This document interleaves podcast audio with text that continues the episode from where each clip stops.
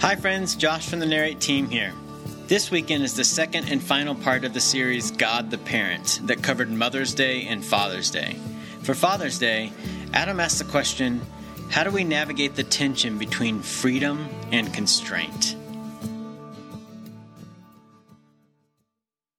It's a real honor to get to celebrate with you. And uh, I really want to jump right in because I want us to get to communion, which I think is the important part of this morning.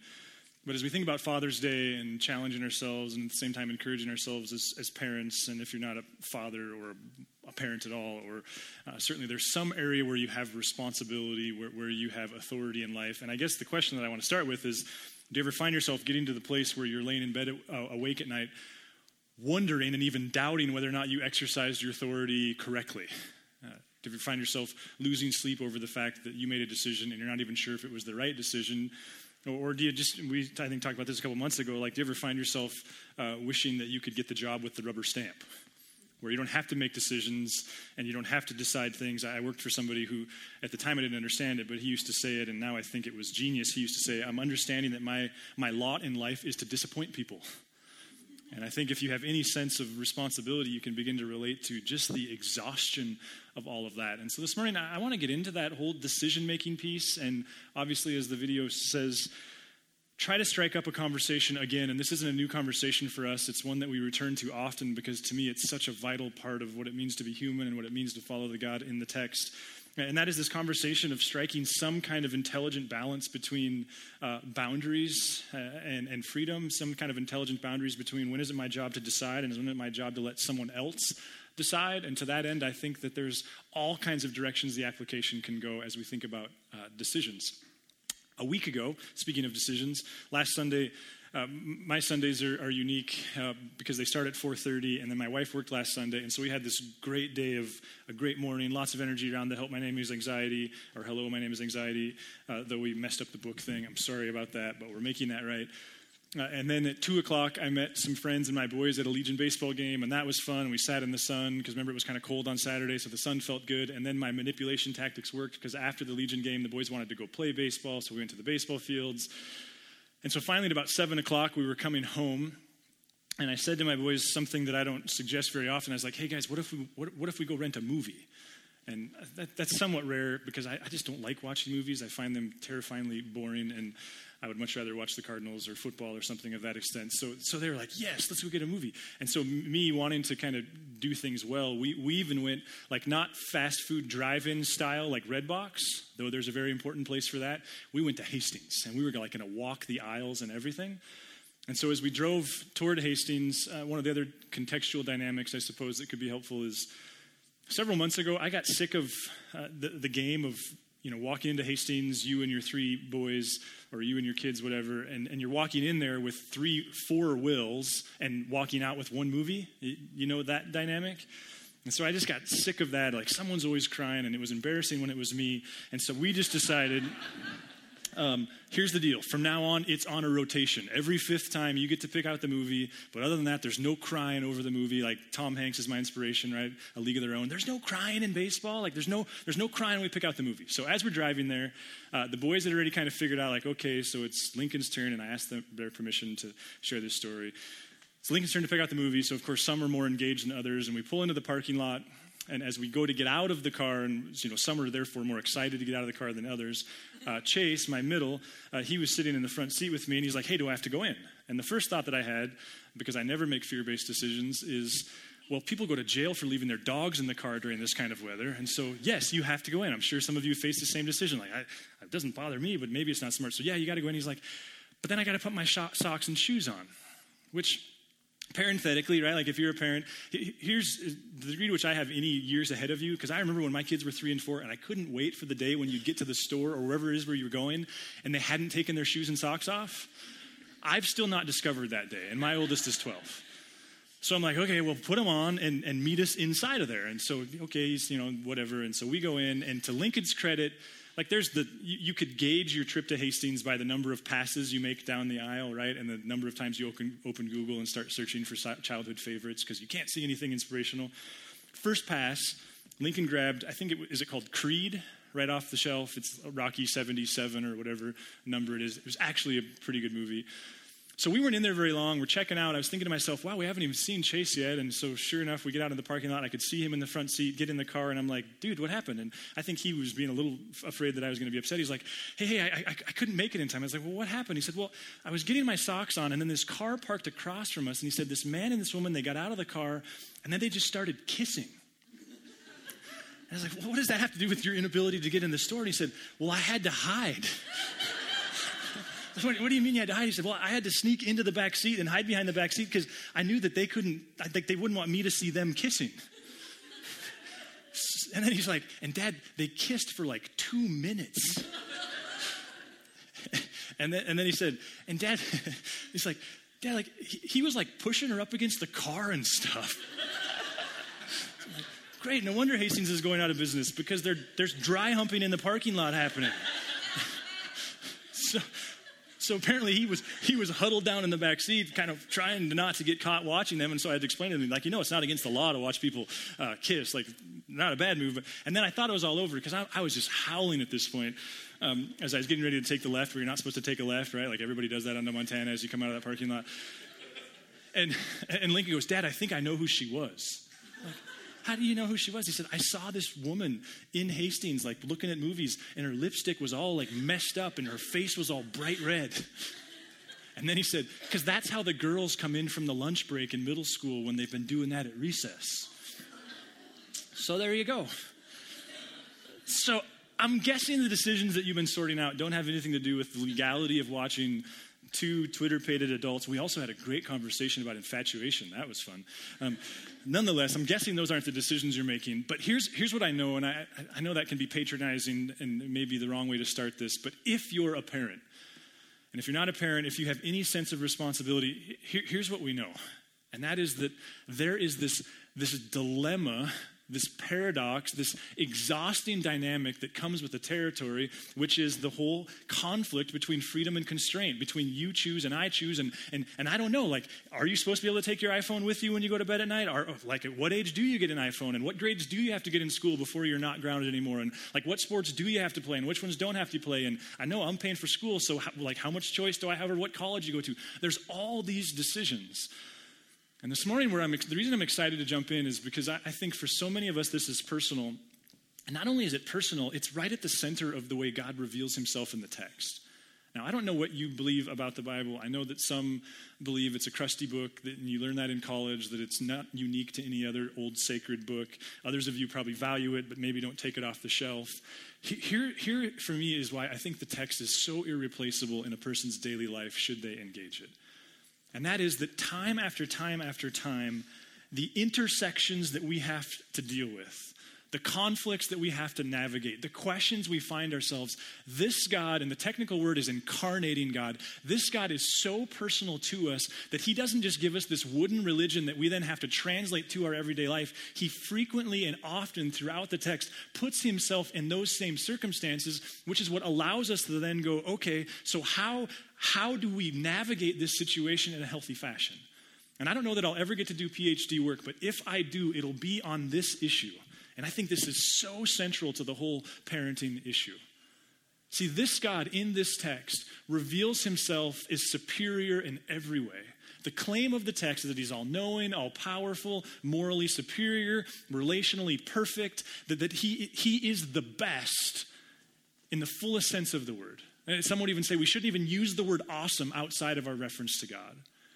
And yet, he creates people who are all things the opposite and then he gives him the keys. Like he spends his whole life building a brand, and then he hires people fresh out of college and he allows them to make decisions about the direction of that brand. Like he raises a daughter to 16 and then she trusts her to make some choices about what she's going to do with her life. And it is such a confounding, frustrating thing. And what I love about this God in this text, especially as it relates to parenting, and the reason we're getting to do this God the parent conversation is because throughout the text, this God doesn't just put himself in our problems, this God reveals himself to us over and over and over again as a parent. Which means for those of you who find yourselves as exhausted, kind of zero sum game, nobody wins at this kind of parents, which are all very honest sentiments, something we talked about on Mother's Day, what the text invites us to do is step into the story and go, okay, God, well, you parent and you know this experience. So, how did you navigate the iPhone? And how did you navigate grades? And how did you navigate allowance? And how, how did you deal with how far do you get to decide, even though I disagree with it, and when do I have to put my foot down? And that's what we're going to ask, because see, what we see is, is this God, let, us just pick up. First of all, he, he has this predisposition for people's freedom, something that Bob, aka the bearded one, refers to in, in that whole video. Listen to verse 126 in Genesis.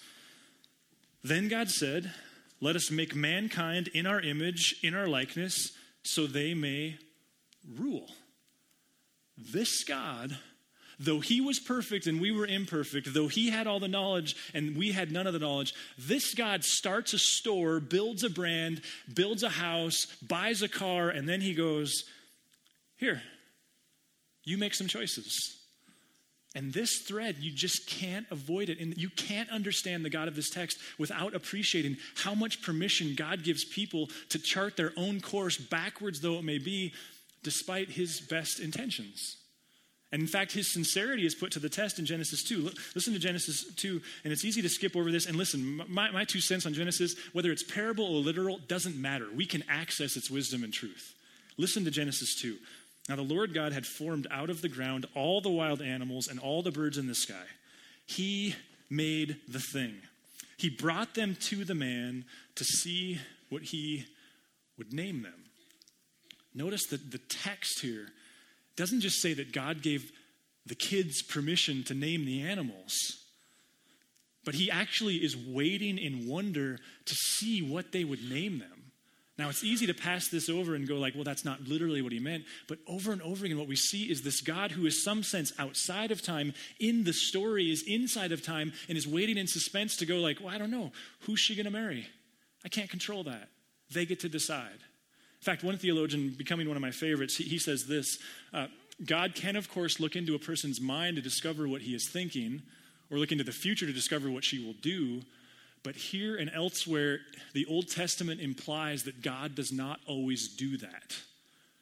Uh, he goes on to use the metaphor of, of a 16 year old girl with a journal. And he says, of course, uh, a mother with a 16 year old who knows that her daughter has a journal could access the journal and learn all kinds of things about her daughter. But this God isn't like that. He chooses instead to allow the daughter to reveal herself to him as she so chooses.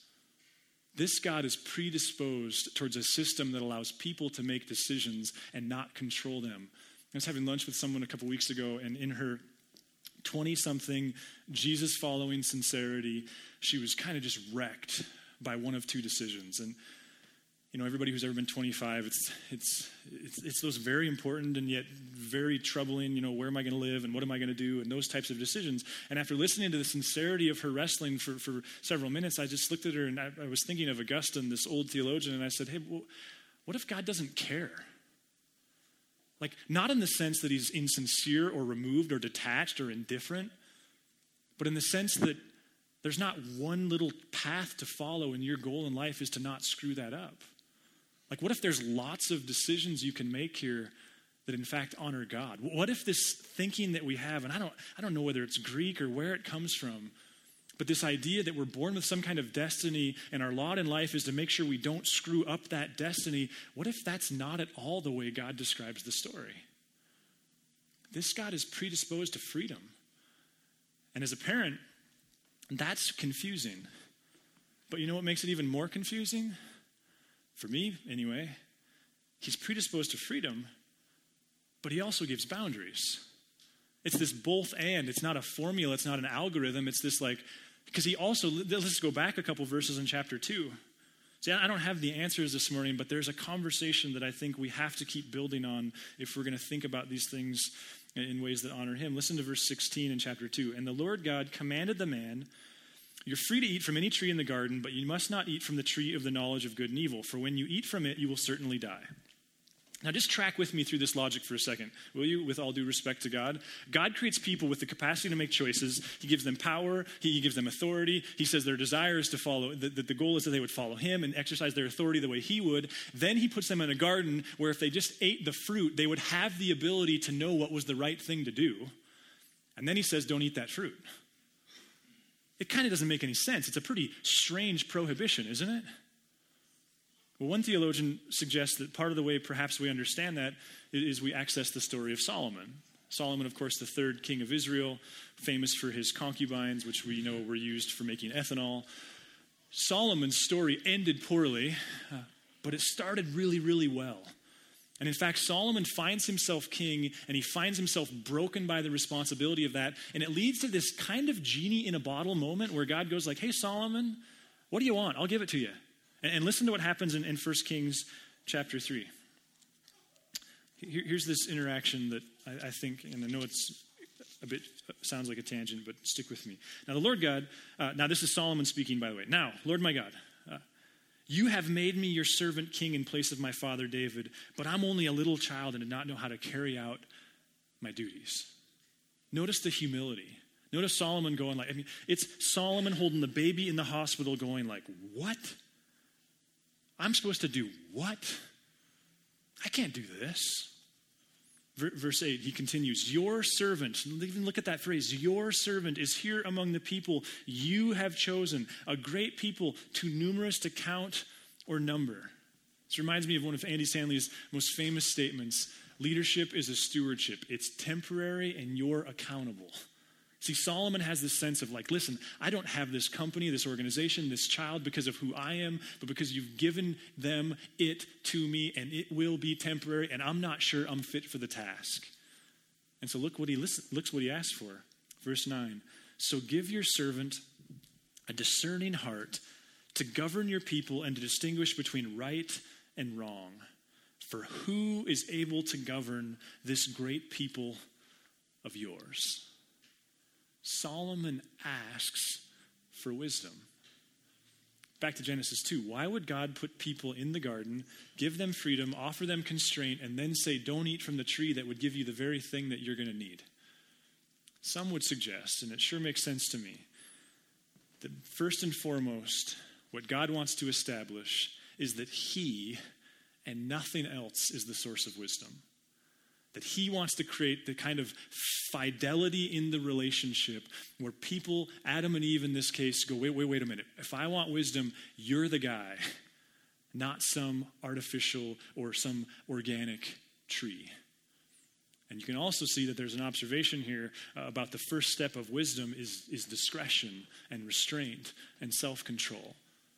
Now, that's just an option, but nonetheless, what we see here, and this is what I'm getting at with parenting, and again, it's, it's a pretty poor solution, is a God who, who does not compel people to obey him, but does offer boundaries, constraint, direction on the way to go.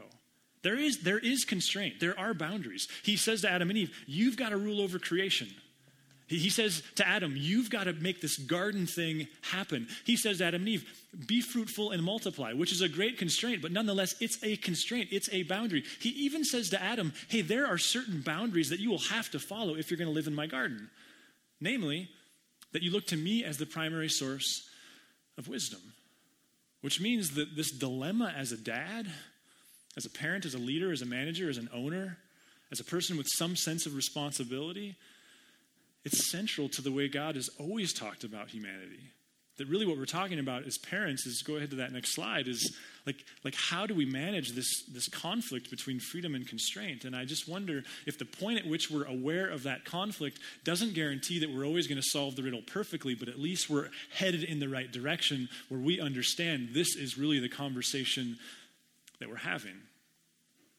Now, to whatever degree it's helpful, because like I said, this is a pretty sincere one for me. And it seems to me that all of us come at this from one extreme or the other. And the story tends to go either you were raised by people who were too controlling, and so you are less controlling, or you're raised by people who weren't controlling enough, and you become more controlling. And then you marry somebody who had the opposite experience, and then you go to therapy. Here, here's, here's just a few handles to the degree that it's helpful. First of all, I wonder if we were just to take the wisdom thing more literally, like to look to God.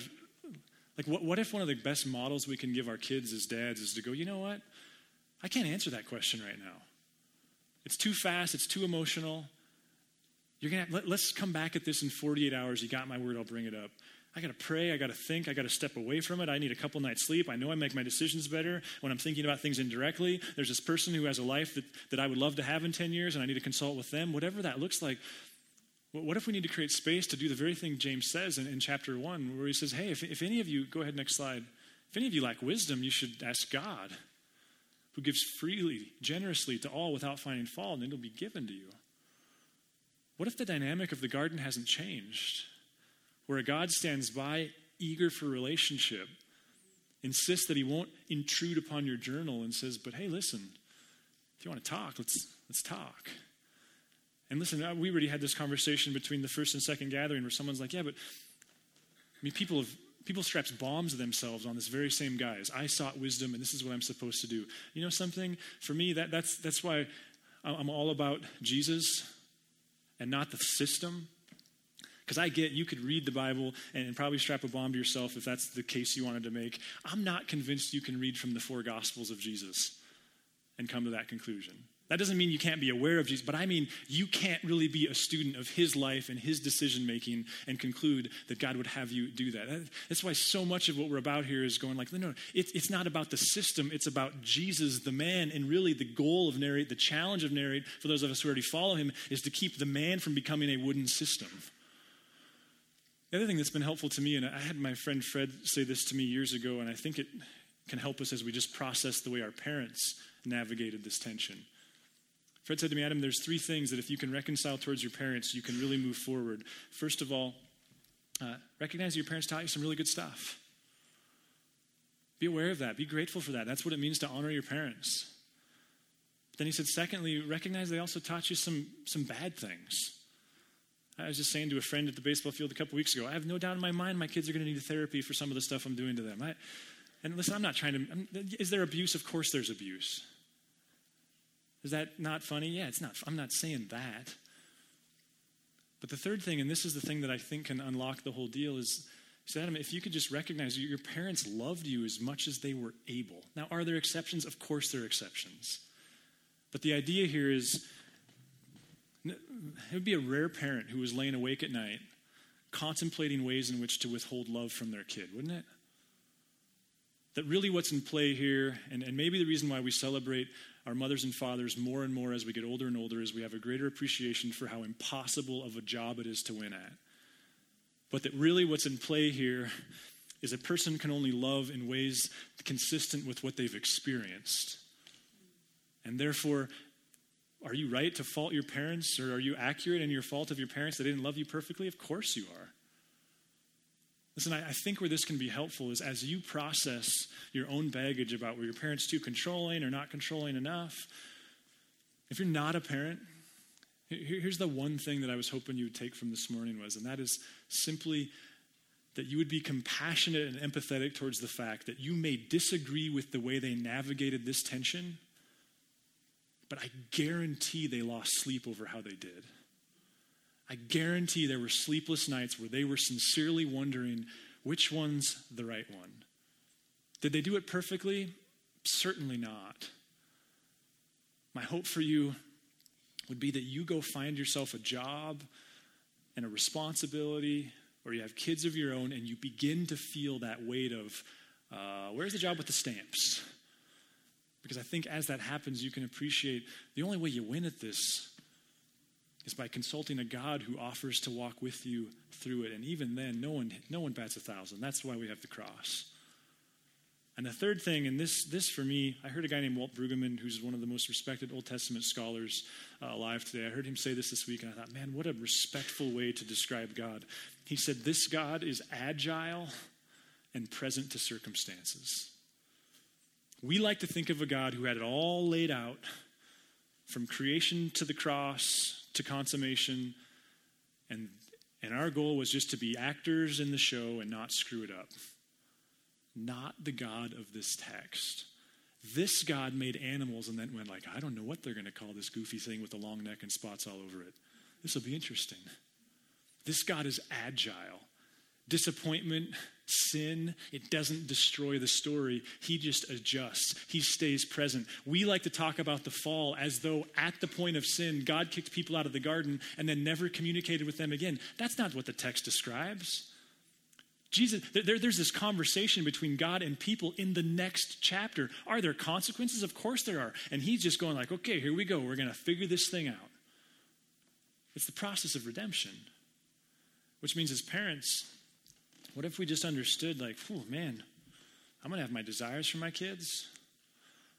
And if there's a secret to parenting, it's agility and presence to circumstance, holding fast to wisdom and begging that God would give us enough self awareness to adjust and rethink and stay present to our kids.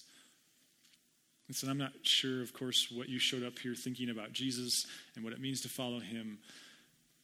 But what stands out to me is that this Jesus doesn't invite us into an algorithm or a formula, he invites us into a relationship. And there's no app, there's, there's no wooden process. There's a friendship that draws us back to Him over and over and over again, consulting wisdom. You know, this morning we're going to celebrate what maybe epitomizes God's agility more than anything else, and that's the cross. For his to go, his going so far that he'd go, okay, so we got okay, so I got to go die on the cross. Let's let's do that next. Let me pray, and we'll move into that. God.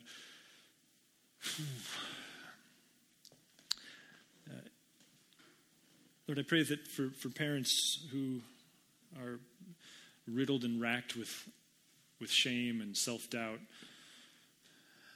pray that you'd be honored and blessed by the wisdom of those men in that video and, and your invitation, God, to, to come up close to you and, and seek wisdom.